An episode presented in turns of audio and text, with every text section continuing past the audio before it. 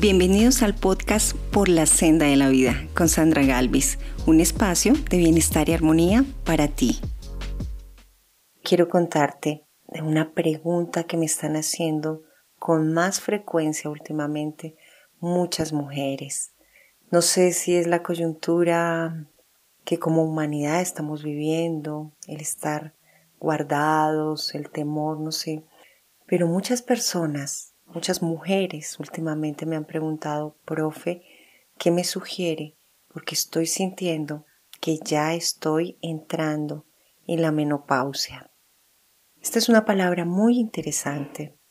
Es una palabra que en toda mi práctica profesional no había escuchado esta inquietud o esta pregunta tan seguido como en las últimas semanas y por esa razón estoy segura que no es por casualidad.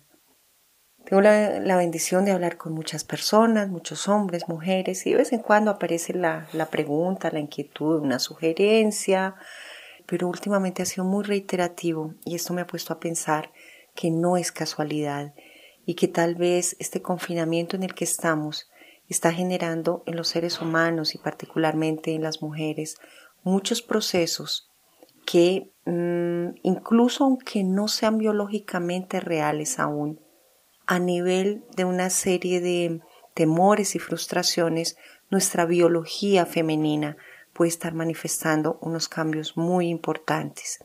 Por esa razón, hoy, por la senda de la vida, es para ti, para ti mujer, que puedes estar experimentando algunos cambios en tu biología femenina. Y también quiero hacer una aclaración. Algo que me ha sorprendido en los últimos años es escuchar casos de mujeres de 34, 36 años que me dicen, profes, que el médico me dice que es posible que yo esté en premenopausia. ¿Qué está pasando? Esto significa que hay algo en la vida de la mujer con lo cual no está contenta. Esto significa que tal vez estábamos tan estresadas o que habíamos vivido tan a prisa que posiblemente estamos envejeciéndonos prematuramente.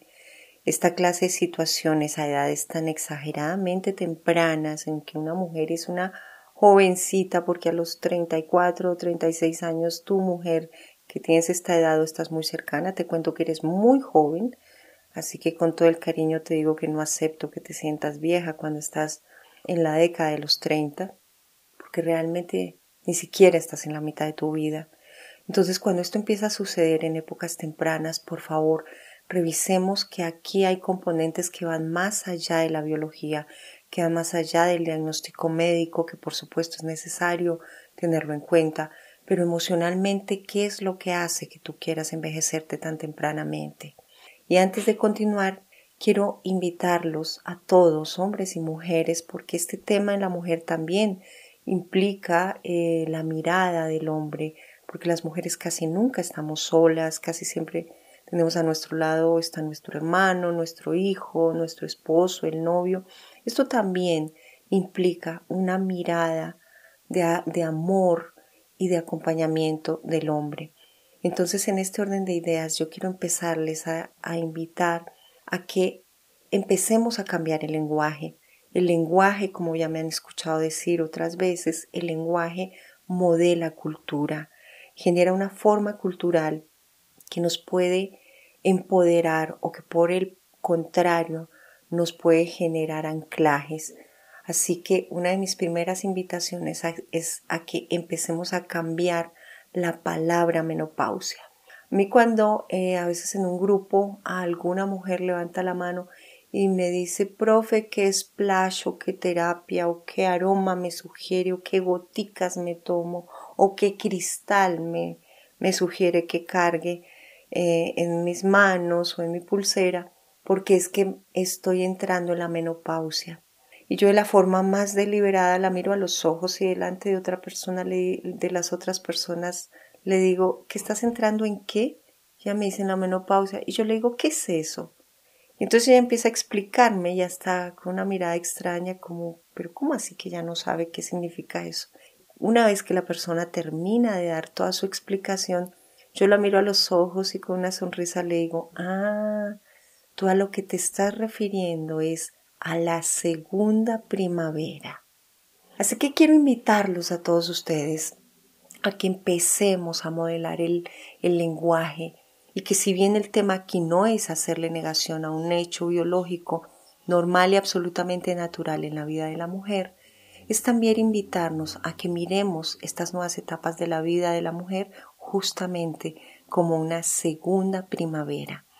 Esta es la traducción de la palabra japonesa con la cual ellos designan allá este periodo en el cual en la mujer empieza como una nueva forma en su interacción biológica. Y hay que tener en cuenta que la, la última menstruación en la mujer es tan importante como la primera regla, como cuando por primera vez nos llega el periodo, con, a veces con, para muchas de nosotras, con un poco de, de susto, de miedo, de temor. Hoy en día hay muchas personas, muchas niñas, adolescentes, jovencitas, que al contrario están añorando que les llegue el periodo, porque también estamos entrando en una fase de mirada distinta frente a este tema.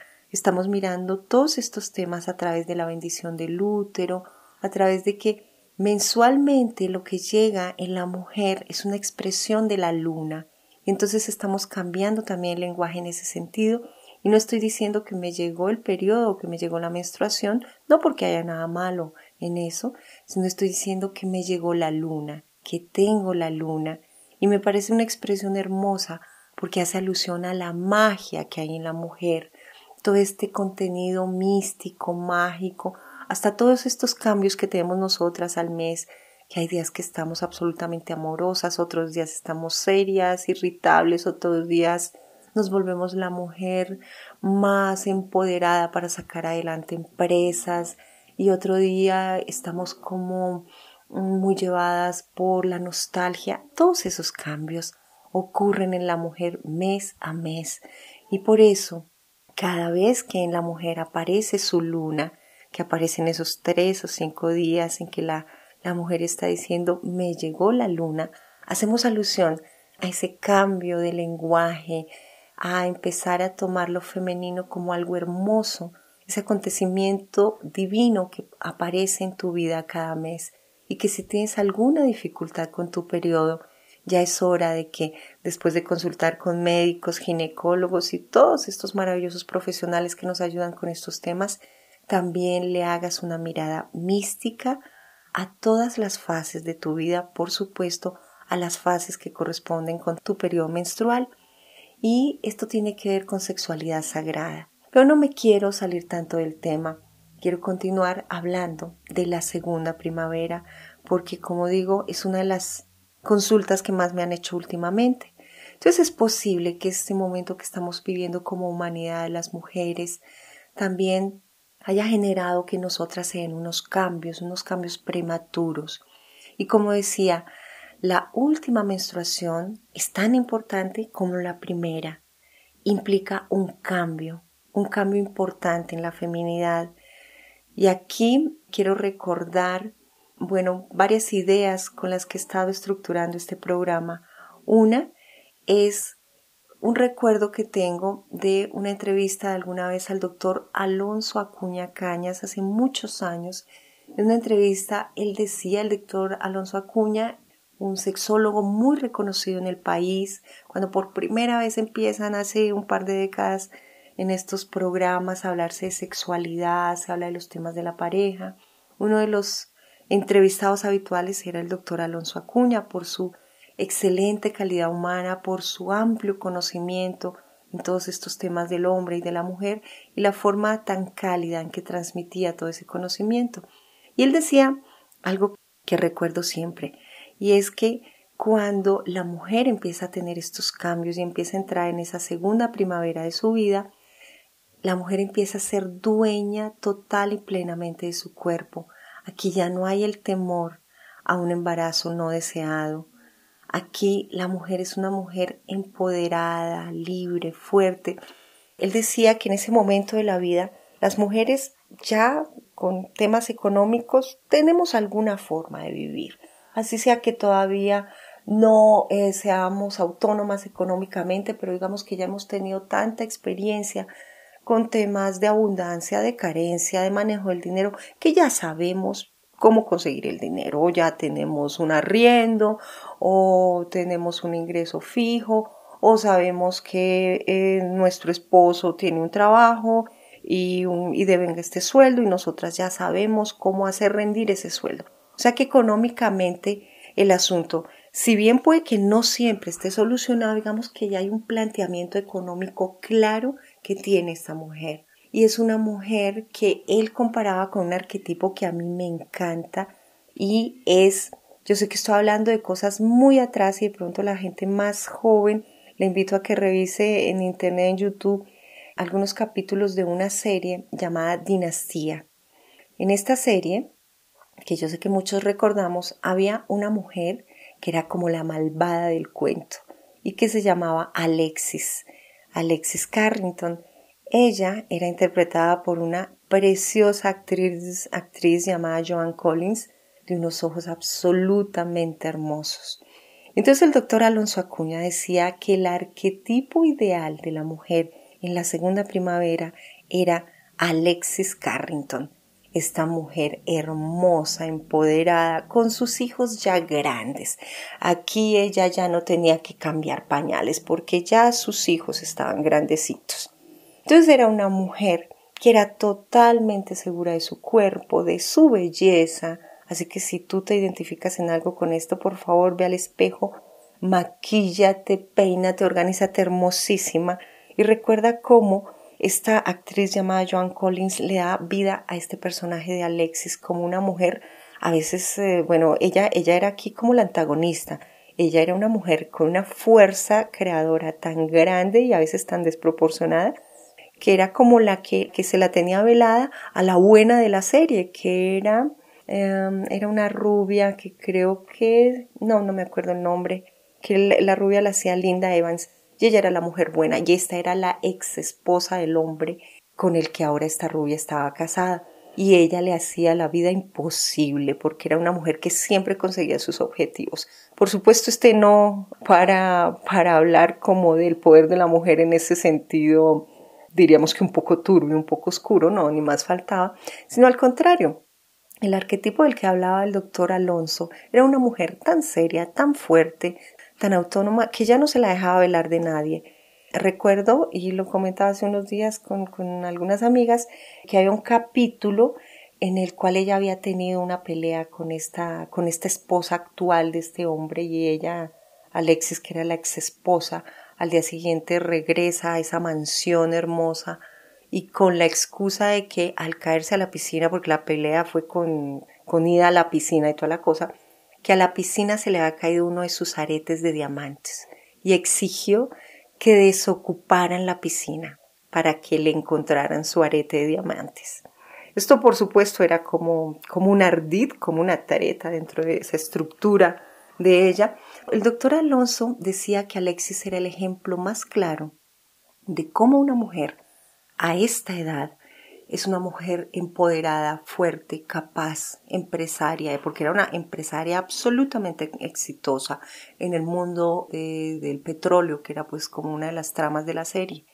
Y era una mujer absolutamente seductora, capaz de gestionar su belleza y sus cualidades, porque a esta edad ya nos conocemos. Yo ya sé qué virtudes tengo, ya sé cuál es el gordito que debo esconder o de pronto ya sé cuál es el cabello que puedo, eh, no sé, potenciar con un tinte, con una forma de peinármelo, etcétera, etcétera.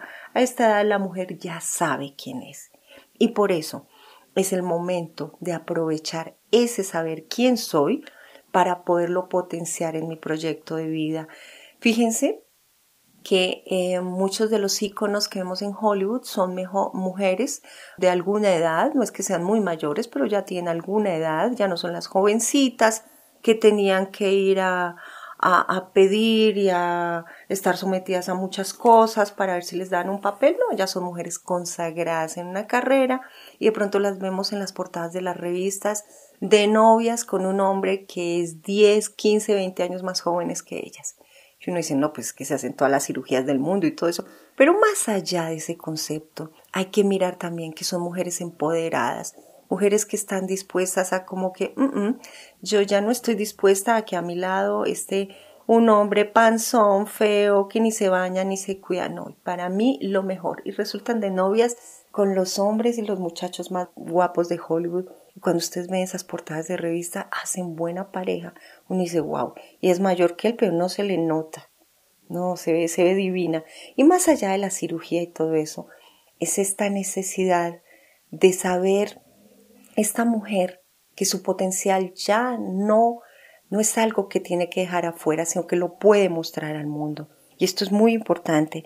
Tenemos que tener en cuenta que son mujeres que nos hacen reflexionar sobre parar, sobre hacer un alto en el camino. Así que si en este momento tú tienes algún indicio de que está llegando a tu vida la segunda primavera, uno, revisa si realmente es una información biológica o se hace parte del estrés que estamos viviendo y que se está manifestando de muchas formas. Hay quien le dio la ansiedad, hay quien no está durmiendo tranquilamente, hay quien está más irritable y de pronto en la biología de algunas mujeres se ha podido generar este cambio que puede ser algo absolutamente transitorio. Así que tómatelo también con la posibilidad de que sea algo transitorio porque es posible que sea una respuesta al momento que estamos pasando como humanidad y que bueno, en un par de meses o bueno, en un año, año y medio, lo que requiera, habrá quedado atrás. Por eso quiero hoy este alto en el camino porque la segunda primavera es la oportunidad para que una mujer por fin sea dueña de su cuerpo, que no tenga miedo a embarazos que no, no necesita tener. Al ser dueña de su cuerpo, va a ser una mujer más consciente de una sexualidad más plena. Y tengamos en cuenta también que este es el momento en el que no solamente las mujeres que pueden estar pasando por esto, sino toda la humanidad. Este es el momento en el que he recordado a Facundo Cabral con una frase que me encanta y es que la mejor revolución es revolucionarse a sí mismo. Esto es importante y esto, bueno, cuando yo escucho esta frase de Facundo Cabral en, en sus audios, en sus videos, ese legado tan hermoso que nos dejó, yo pienso en algunas personas que he conocido que son extremistas en sus en seguir a no sé, partidos políticos y todas estas cosas. Y yo pienso, oye, si esta persona tomara esa fuerza y ese fuego que tiene y en vez de andar peleando por un candidato o por otro, fuera capaz de revolucionar su vida y con toda esa fuerza fuera capaz de gestionarse a sí mismo, a sí misma, uy, lograría tanto. Entonces no pongamos el poder afuera en, en otros, pongámoslo dentro de nosotros. Y esa es la segunda primavera. Tú ya dejas de poner el poder afuera y te das cuenta que lo tienes tú total y absolutamente, plenamente. Ya no hay una evidencia fuera de ti, mes tras mes, de que llega la luna y ya no la ves afuera como tu poder de femenino, sino que sabes que está dentro, totalmente adentro y que ya no necesitas mirarla fuera de ti porque tienes la plena convicción de que es algo que está dentro de ti. Es para mujeres absolutamente valerosas, mujeres que incluso a veces hacerme una pregunta me generan todas estas ideas y eres mujer. Y yo te digo que lo que hay que hacer es bendecir tu segunda primavera, bendecir tu útero y también hacerte una pregunta, ¿cómo quieres que sea tu envejecimiento? Ojo, no porque empieces a envejecer en este momento, no, no es por ahí. Al menos no es mi corriente y estoy segura que el envejecimiento puede dar marcha atrás. Otro día hablamos sobre que tenemos envejecimiento eh, biológico, psicológico, físico. Otro día lo, lo vemos. No me quiero desviar porque la segunda primavera es muy importante para muchas mujeres que yo sé que nos están escuchando en este momento. Es muchísimo más importante tal vez para los esposos o sus compañeros de vida o sus hermanos o sus hijos, porque también Ustedes como hombres merecen tener información para poder ayudar a sus compañeras de vida y ya es hora de que hablemos de una forma amorosa y armoniosa sobre los temas del femenino. Entonces, cuando aparece esta segunda primavera, una de nuestras preguntas, porque tenemos también que ser muy honestas con nosotras mismas y preguntarnos cómo quiero que sea mi envejecimiento. Y ojo, aquí voy a poner una edad. No, no significa que en esa edad llega este cambio en la mujer, pero hablemos de 50 años, hablemos de 48, de 53. No significa que una mujer sea vieja a esa edad. Y si tú ya lo crees, mujer, por, por favor, eh, hazte unos baños con sal marina. Me encantaría que te hicieras unos tres días de baños purificadores con sal marina para que te limpies esas memorias de envejecimiento. A los 50 años una mujer está en la plenitud de su vida, de su carrera. Es un momento ideal, es una mujer absolutamente sabia y capaz de lograr cosas maravillosas para su vida. Pero también quiero poner de presente que es justo que te mires al futuro unos 20 años más adelante, unos 30 más adelante, cómo quieres que sea tu vida a los 70, a los 80, 85, cómo quieres que sea. Y ahorita, en este momento, en esta segunda primavera, es como tienes que proyectarte, así. Y con todo este confinamiento en el que estamos, porque, como he aprendido muy bien en los últimos días, este no es un momento para adaptarnos, es un momento para evolucionar. No te adaptes, por favor. No quiero que te adaptes, no quiero que estés pensando, bueno, nos tocó así, ya ni modo, tocó resignarnos. No, un rotundo no a esa actitud. No te adaptes, evoluciona. Evoluciona a partir de lo que hay y evoluciona a partir de lo que no hay en este momento. En este momento hay muchísimas personas generando mayores ingresos desde un rincón en el cuarto de su casa donde instalaron una mesita, un computador y están ah, ah, organizándose y están generando mayores ingresos desde ahí que a veces desde esos grandes edificios a los que pudimos entrar en los meses anteriores. Así que por favor no te adaptes, evoluciona. Tú puedes hacer las cosas de manera exitosa. Empodérate. Pregúntate, ¿qué quiero para mi vida? ¿Qué quiero dejar al mundo? ¿Cuál va a ser mi legado? Y si tú sientes que ahorita las respuestas son pocas, yo te invito a que hoy empieces. Hoy en mi Instagram eh, colgué una, una, foto que una amiga me ha enviado de, de unos cultivos de romero. Y entonces cuando me puse a verla, yo dije, esto está hermoso, colguémoslo en Instagram. Y recordé que en aromaterapia el romero es la es el aroma del valor, de la valentía. Así que si hay alguna forma de tristeza, de temor, si hay algo que como que te opaca, por favor consíguete una ramita de, romero, fricciónala con tus dedos, llévala a la nariz y huélela, huele el aroma fuerte y poderoso del romero. Y respira unas tres veces llevando ese aroma y esa valentía adentro de tu ser. Y como todos necesitamos que nos estén recordando nuestro gran potencial, por favor colócate a diario una ramita de romero en tu bolsillo. Esto te va a recordar que con fuerza y valentía vas a gestionar tu proyecto de vida. Estoy, estoy feliz en Instagram porque lo, lo tengo hace poco tiempo. Esto a mí me ha hecho evolucionar, por supuesto. Entonces estoy aprendiendo a manejarlo. Ya incluso he podido hacer en vivo en Instagram y a mis queridos oyentes, cuento que mi cuenta en Instagram también tiene el nombre del programa y el mismo, el mismo nombre de mi página de Facebook. En Instagram tú me consigues como Por la Senda de la Vida. Ahí están mis publicaciones, así que bienvenidos y hoy colgué eso, lo del romero. Entonces, todo esto porque un par de mujeres han hecho preguntas en las últimas semanas y porque todos somos uno. Y cuando alguien pregunta algo, tal vez en mi mente se genera la inquietud y ya tengo suficiente información, conozco este libro, conozco esto y entonces yo empiezo a recopilar. Por ejemplo, aquí a mi lado tengo el libro La enfermedad como camino, que es un método para el descubrimiento profundo de las enfermedades.